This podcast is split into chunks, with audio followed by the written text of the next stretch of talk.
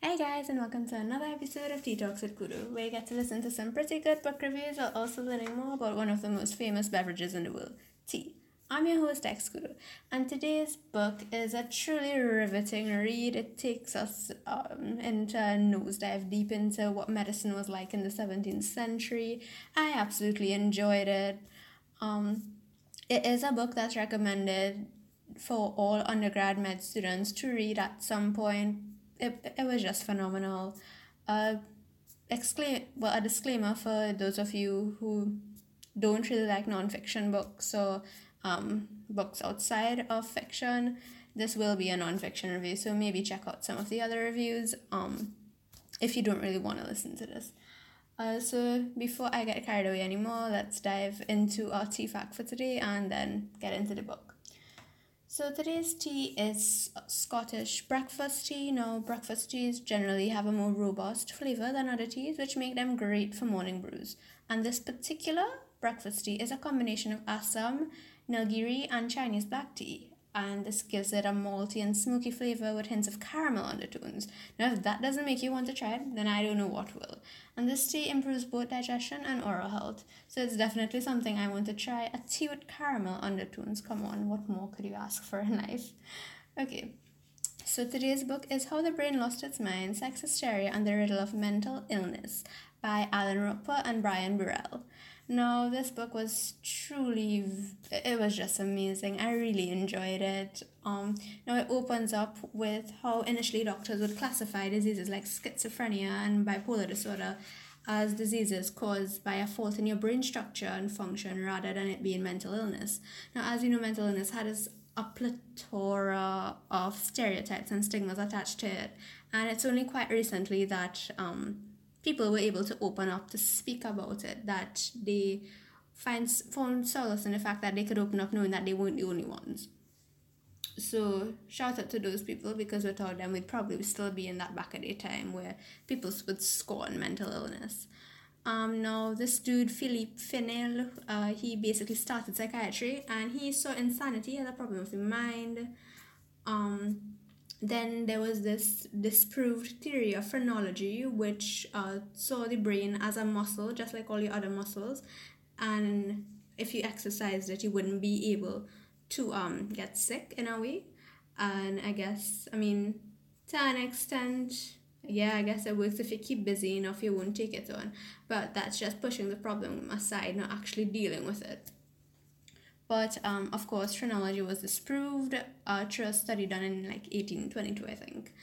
Um, now, then the book, it, it just dives into the diseases of the time that plagued the masses. Syphilis. And an interesting thing about this STI, uh, sexually transmitted infection, is that it is known to infect other organs. So your liver, your lungs, your brain and that is actually what really intrigued me about this book, Neurosyphilis, where the disease transmitted from sexual contact manifests as um, GPI or insanity or tics. It, it was just phenomenal to read and go through the thought process of some of these people at the time. Because remember, they didn't have half of the technology that we did to diagnose um, syphilis. Most of the times, uh, it was diagnosed, neurosyphilis was diagnosed as insanity. And I, I just think it's really amazing how far we've come. Uh, so they talk about this in the book. Um, syphilis generally uh, resulted in lesions and dry ulcers called chakri. Uh, and at the time, it wasn't known that the uh, disease could infect other organs, obviously. And then you have this next quote from Sir William Osler. Uh, he proclaimed that he who knows syphilis knows medicine. Um, Osler is another big name in med. Then you also get to preview some of medicine's greatest contributors, and they did. They were they, some of them committed atrocious crimes to humanity in their search for, um, you know, building up a study for this disease. Uh, Jean Martin Charcot, he was the man responsible for deciphering functions of the human nervous system. and he was also very instrumental in discovering um, some other like symptoms and signs of syphilis but his single-minded focus on that um, it really had horrible horrible crimes against humanity. He um, was head of this psychiatric ward and his his star patient of that matter was this woman who generally was ill and he basically used her to kind of you know make progress on his research.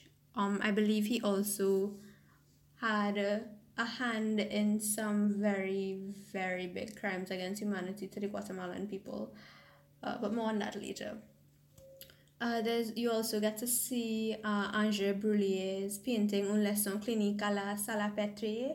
And here you get to actually see the kind of single-minded focus of all these clinicians and stuff, mostly male at the time, obviously, because um, at that time women were more prone to staying at home because of you know societal views and all that. Uh, Charcot among all his work and crimes and whatnot, also sought to place hysteria, which was a term usually reserved for women, next to epilepsy. And then he also was, um, he received a lot of criticism for adding hypnosis um, as one of his tools for diagnosing diseases. And the same patient that he kind of um, abused in a sense, uh, not physically, but in the sense that he used her misfortune for his own personal gain Blanche Wittmann. Um, he received lots of criticism for that. And there was also mention of this journalist, Maupassant, uh, a known womanizer who was a big critic of Charcot. And ultimately, he had to go to Charcot for help with syphilis, but was brushed aside, um, was told that there wasn't anything to worry about. He did also succumb to syphilis, and here um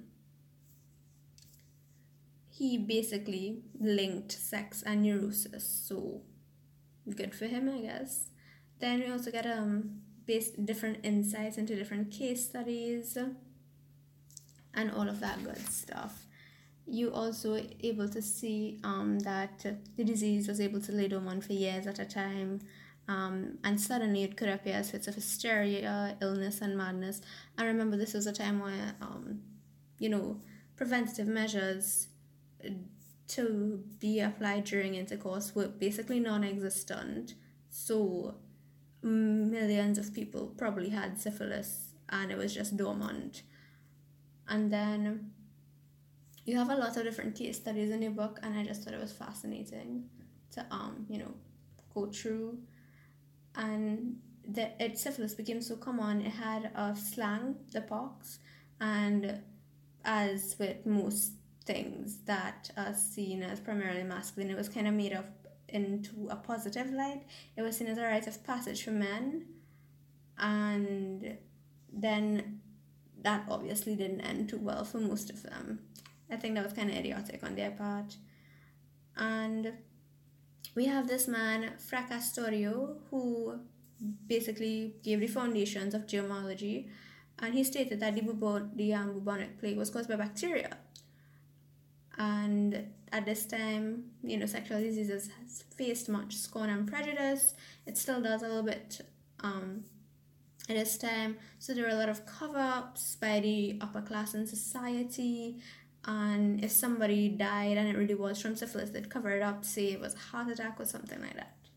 You also get to see um so again you get to see some of medicine's greatest minds make um, these discoveries. You get to see fleming and his discovery of penicillin which was equal parts luck as well as a deep mastery of his field um, Parran and Mahoney responsible for ensuring that penicillin was administered to the masses and also um, it also helped ensure that syphilis reached the point where it was almost non-existent though it is um, at the time of the book at the end i believe it was making a comeback.